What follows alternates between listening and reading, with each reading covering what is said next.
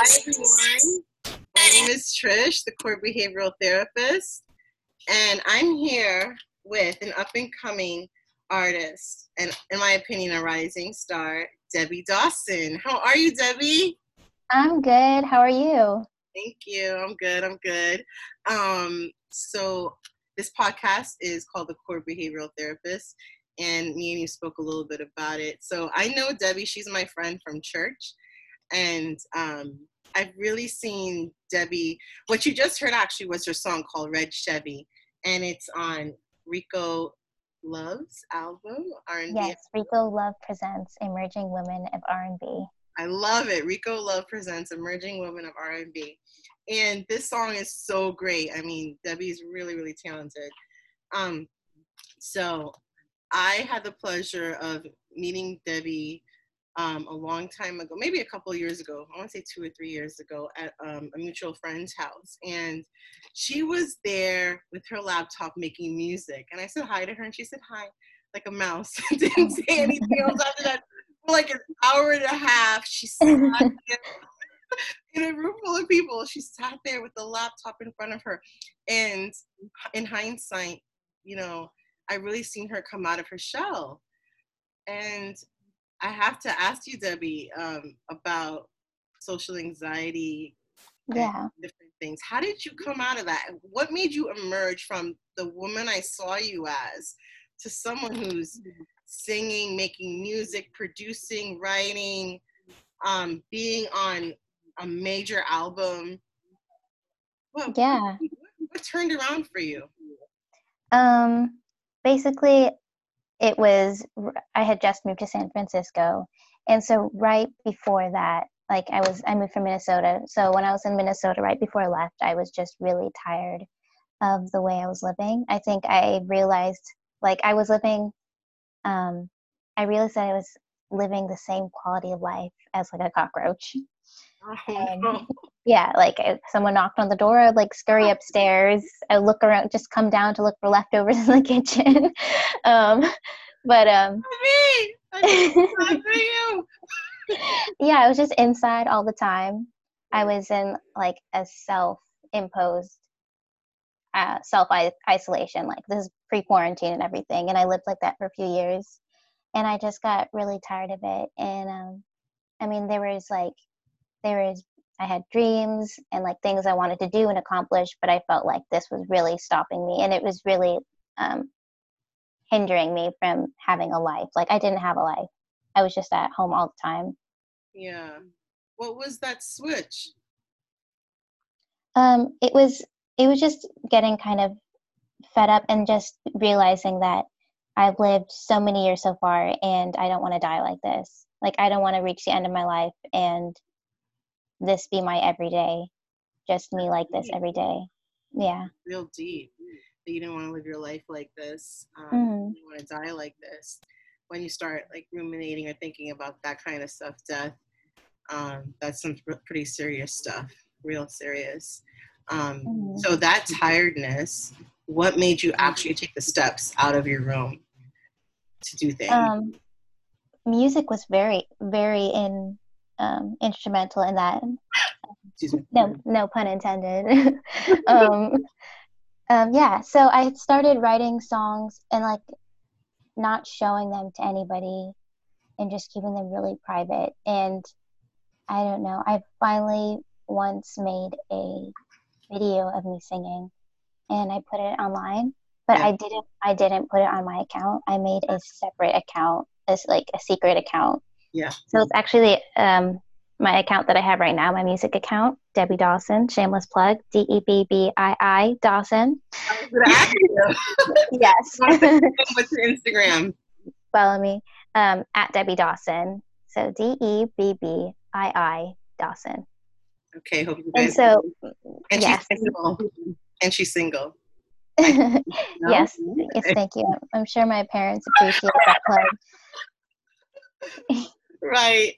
Yeah so i made this um, this account and it was actually I started as like a secret anonymous account that nobody knew about, and so I put that video there, and then like um like I would put videos and like not show my face or anything, and then um I think I started getting attention from like straight straight away from from people um, like Grammy award winning producers and like managers and like mm. and A&Rs and so um, that was very encouraging. Yeah. And um, your voice is so beautiful. Like when I first heard so you, yeah, when I first heard you, I was just like, what? I was like, has no one discovered this girl yet? Like, but it sounds like that's what anxiety did um, for you.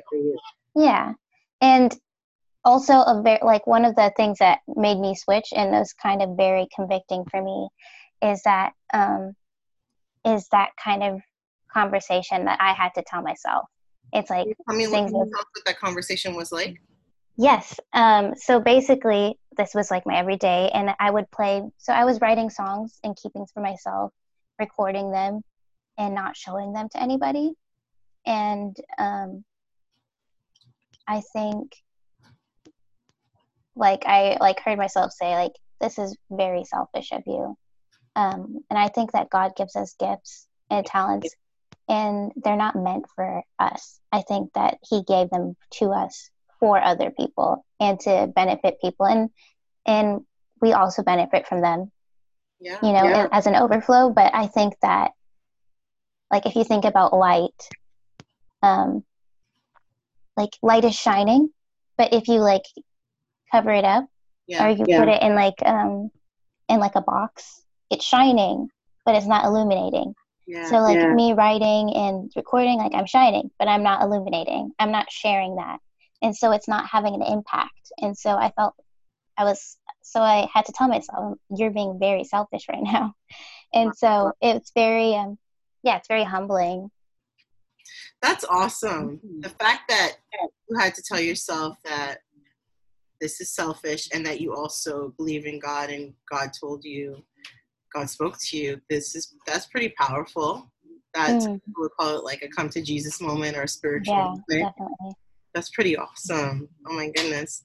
Um, so you came out of that. So with everything that's happening right now in the world, especially with Black Lives Matters, COVID 19, mm-hmm. how are you coping with everything that's happening right now? So I'm I'm Indo Caribbean, and mm-hmm. that means that I'm Indian, but my parents were born in the Caribbean, and you're also South Asian. So we both have Indian uh, lineage. We're, yes. we're Indians, basically. Um, but I was born in Queens, New York City, New Jersey. You were from? from? I was born in Texas, Denton, Texas. Okay. Cool, cool. Yeah. And then, and then Texas, you went, you went. Oh, I moved a lot. So from Texas, um, right after, like when I was born, my parents were in a music group, their own music group traveling. So they were kind of like on tour and stopped for my mom to have me and then we also traveled on the road for the next couple of years and like lived out of our van. And then we just traveled around. And then we lived for a bit in minnesota yeah. uh, tennessee texas new jersey. Mm-hmm. we did live in colorado. We ended up in switzerland and germany. Wow, wow. a little bit of everywhere. I did not know that i know that about yes.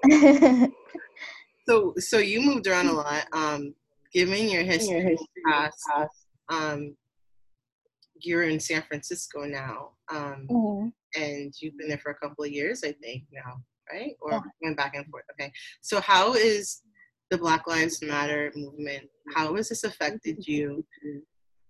You know, being a woman of color yourself, how has this affected you? I think um, the first growing up and ex- having these experiences with racism, um, and not just me, but my family as well. And um, like whenever we would want to speak up about it or just get so tired and frustrated, like to a breaking point and want to say something, like we would always be like, tell each other, like warn each other, be careful, you know, and, and there was never that freedom to speak about it. And so it's kind of always racism was something always kind of very hidden. You don't really talk about it out in the open. And so with everything that's going on right now, it is very liberating. And um, to talk about it finally, I think the first week that it was happening, it was like I didn't realize how much healing that yeah. I needed from um, from these experiences. Like I kind of just brushed brushed them off.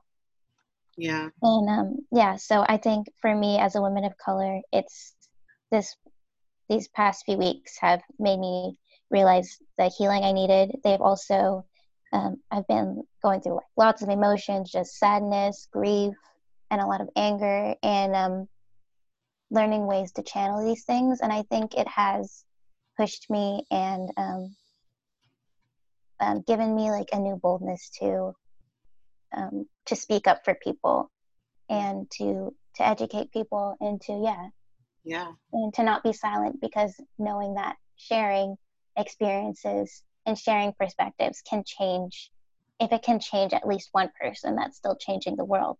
You yeah. know what i mean? No i totally get it. Um i feel the same way too. I feel like i'm so much more outspoken now more for uh, my black brothers and sisters um more than ever before. I felt like i was mm-hmm. always an advocate but um in that sense i feel like i have privilege because i always well I do have privilege, much more privilege than Black Americans in this mm-hmm. country. Yeah. And um, you're speaking up now. You said now you're from. You spent a good time in, in Minnesota. Or, mm-hmm. Yeah. That's where where George Foreman. Like what's so? Yeah. Tell me what you're feeling, seeing your home state or what have you, where you've been. Yeah, for sure. Um, I'm right there right now. I'm with family right now visiting. Okay. Um, so I spent over half of my life here, growing up in Minnesota, and not in the Twin Cities, which is the Minneapolis St. Paul area, um, but um, a little bit west of there, so in the country.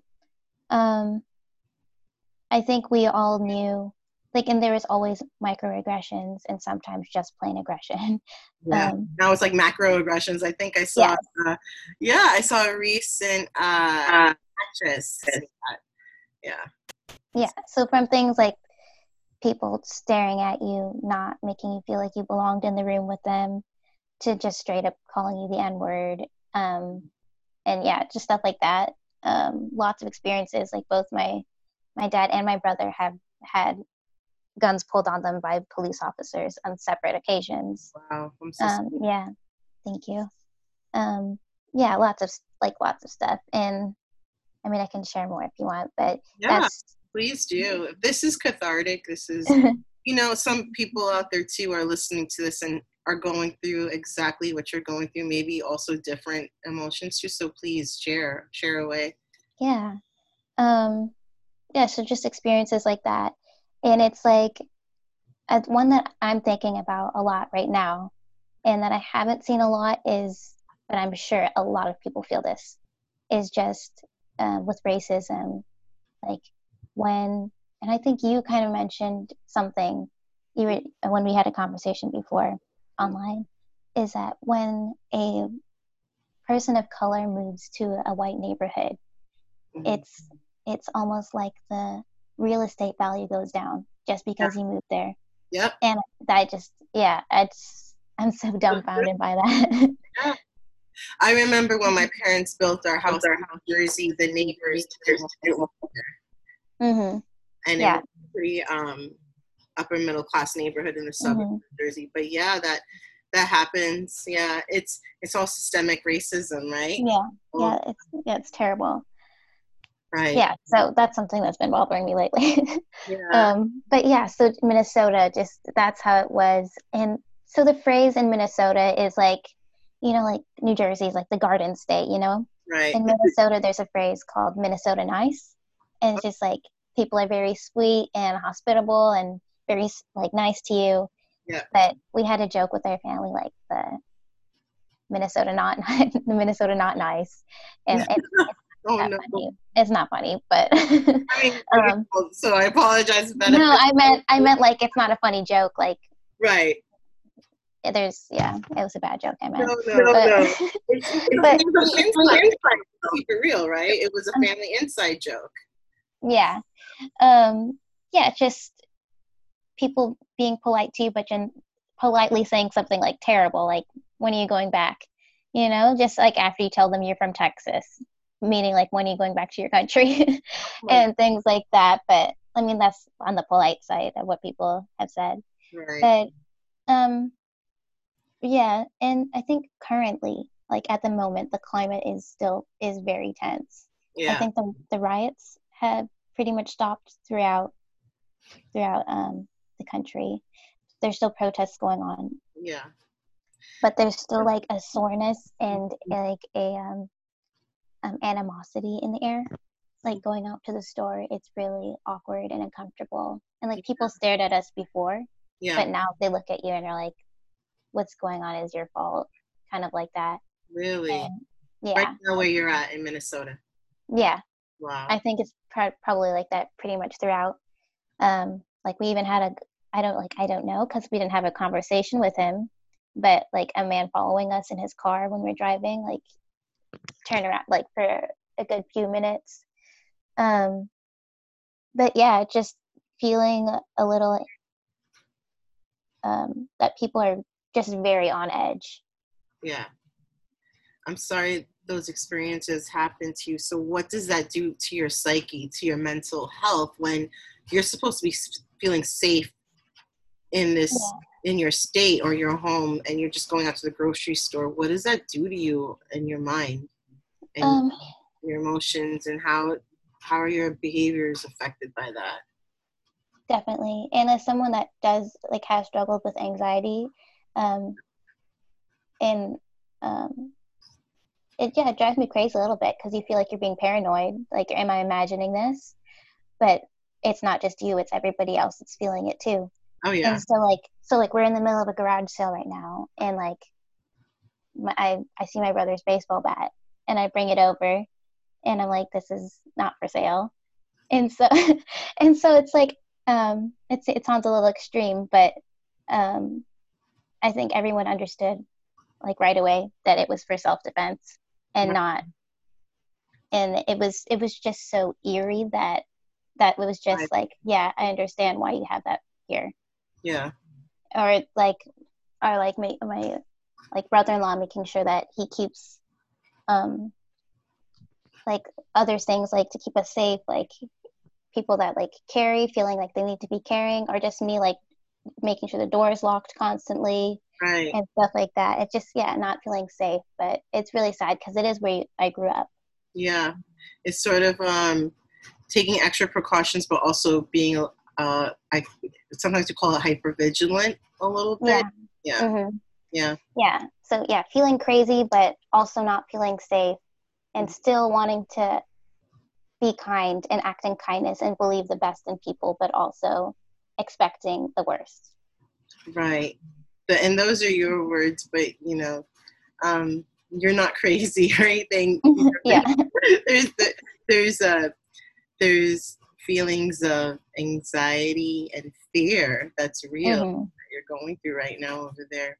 Um, you know, what this could perpetuate social anxiety for you and for other people listening, and also anxiety in general. Mhm. Um, you're going through it right now with the racism and and the climate that's happening around you. You're in it right now. What are you doing right now to help keep you going? Um, are you do, writing any more music, or are you performing any music, doing videos, anything? Mhm. So the past the past few weeks have like i was in the middle of like writing and stuff but like whenever when all this stuff started to go down i was very much well at first it was like very numb and kind of like in shock and kind of processing everything and then like in a couple of days i i think i hit the ground running in activist mode and Yeah. i haven't really stopped since then and so i think right now i'm kind of um, trying to channel that creatively a little bit more Right. right. so i'll probably start writing more but yeah the last few weeks has just been kind of me yeah. going yeah. and processing everything Mhm. and Mhm. because i am indian yeah, i'm also want to like before I share experiences or anything, like I like to make sure that I just kind of preface it saying that I'm not black and that the experiences the black people have gone through is very specific to them and their communities and their history. And so just being respectful of that and to honor them as people and what they have gone through. Like I want to just preface that, even though all minorities go through stuff. Yeah. I just want to be respectful of that. And so um also so when I like do have conversations with people to like talk these things out and healing and stuff, like I still want to give them that space too and make sure that they have like they have the mic yeah. and that they have the preference for the mic. so for me, yeah. Yeah, and like and if for other people listening too, like if you're another minority and and you're in the room with another black person, like yeah, maybe give them a chance to share their experience. Um yeah, like I, I have gone through experiences, my family, like really terrible stuff, but um, yeah, just give them a, a chance to, to heal. Yeah. And like we'll, we'll all heal together, but yeah, I think I think that the Black lives are at the forefront of this movement right now. So yeah, um, yeah, yeah. just give them the room. So for for me and my family, um, family calls are pretty great. Family calls is great. Family calls because like I have like aunts and uncles that grew up in Minnesota too, right. and so like yeah so they understand like very similarly we went through the same experience so those calls are very helpful so so you also have also have family calls i'm sorry you write and write and you have family calls. family calls yes so calls with people that um if you if you're able to find like people that have similar experiences to yours as in like an upbringing or they had a similar kind of yeah life experience to you maybe yeah. kind of try if you want to do venting vent out with them because in a mixed group of races like i don't want to sound like i'm like segregating people if this sounds comes across wrong. But yeah just aware that every group goes through something specific and you don't want to be fighting over each other to see who's hurting more and stuff like that. Because yeah that's yeah. work against healing and just create division and and yeah, hurt feelings. Whose oppression or whose whose experiences with racism is more impactful or more hurtful than the other person. It's sort of yeah. right now, and it's always been the marginalized. The marginalized were always oppressed, but Black mm-hmm. Americans, Black men, Black women mm-hmm. had it very different and worse than, yes. in my opinion, other races, including our race as well. Mm-hmm. Yeah. Yeah. I totally get you. I totally hear you. Mm-hmm. And not to yeah, not to minimize anyone's pain, right. but just just taking in the reality of it. And the worst thing someone can do is if if someone is talking about their race the racist experiences that they've had, the mm-hmm. worst thing one can do is is dismiss it or say no, that's not what it was. It's yeah. You don't want to do that either because like a lot of this like um, I think it was Dr. Anita Phillips if you've heard her. She's like really great, and um, yeah, she's really great. You should check out her stuff too. Um, she was comparing racism to abuse, and it was like such like an like a huge eye opener. And that was kind of what like made me kind of get on the track of like, oh, I really need probably need healing in this. Right, but um, with that in mind, like abuse is abuse.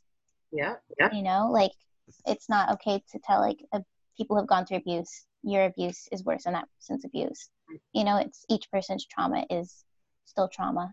Exactly. But yeah so just it's it's really hard to navigate all this. It's there's no right way. It's just trying to trying to be um, mindful and of people's yeah of people's history of their pain. And um, we need to be gracious to each other but also very mindful and make sure that we're doing our best. Exactly. Yeah you hit the nail on the head um, well, I want to thank you so much for sharing your experiences and how you came out of social anxiety and all of your opinions about Black Lives Matter. Um, I really am looking forward to new music. I call that I call that music therapy, by the way. What you did, music therapy, helped you get. Yeah. oh, of course, yeah. music therapy is the best. Um, retail therapy is fun too, but. I'm sorry. Oh, oh retail therapy. Oh, yes. The best. music therapy is is definitely pretty awesome. So that is Debbii Dawson, and you can follow her on Instagram. Um, you want to give your Instagram again? Yeah, it's at Debbii Dawson, D E B B I I D A W S O N. And her song is called Red Chevy um, on Rico Love's album of, um, what's the name of the album? About R&B? Mm-hmm. Emerging Women of R&B Music. Emerging, Emerging Women of R&B Music. I want to thank you so much, Deb. You're amazing. You're awesome. And everyone, check her out. See you next time or hear you next time. Bye.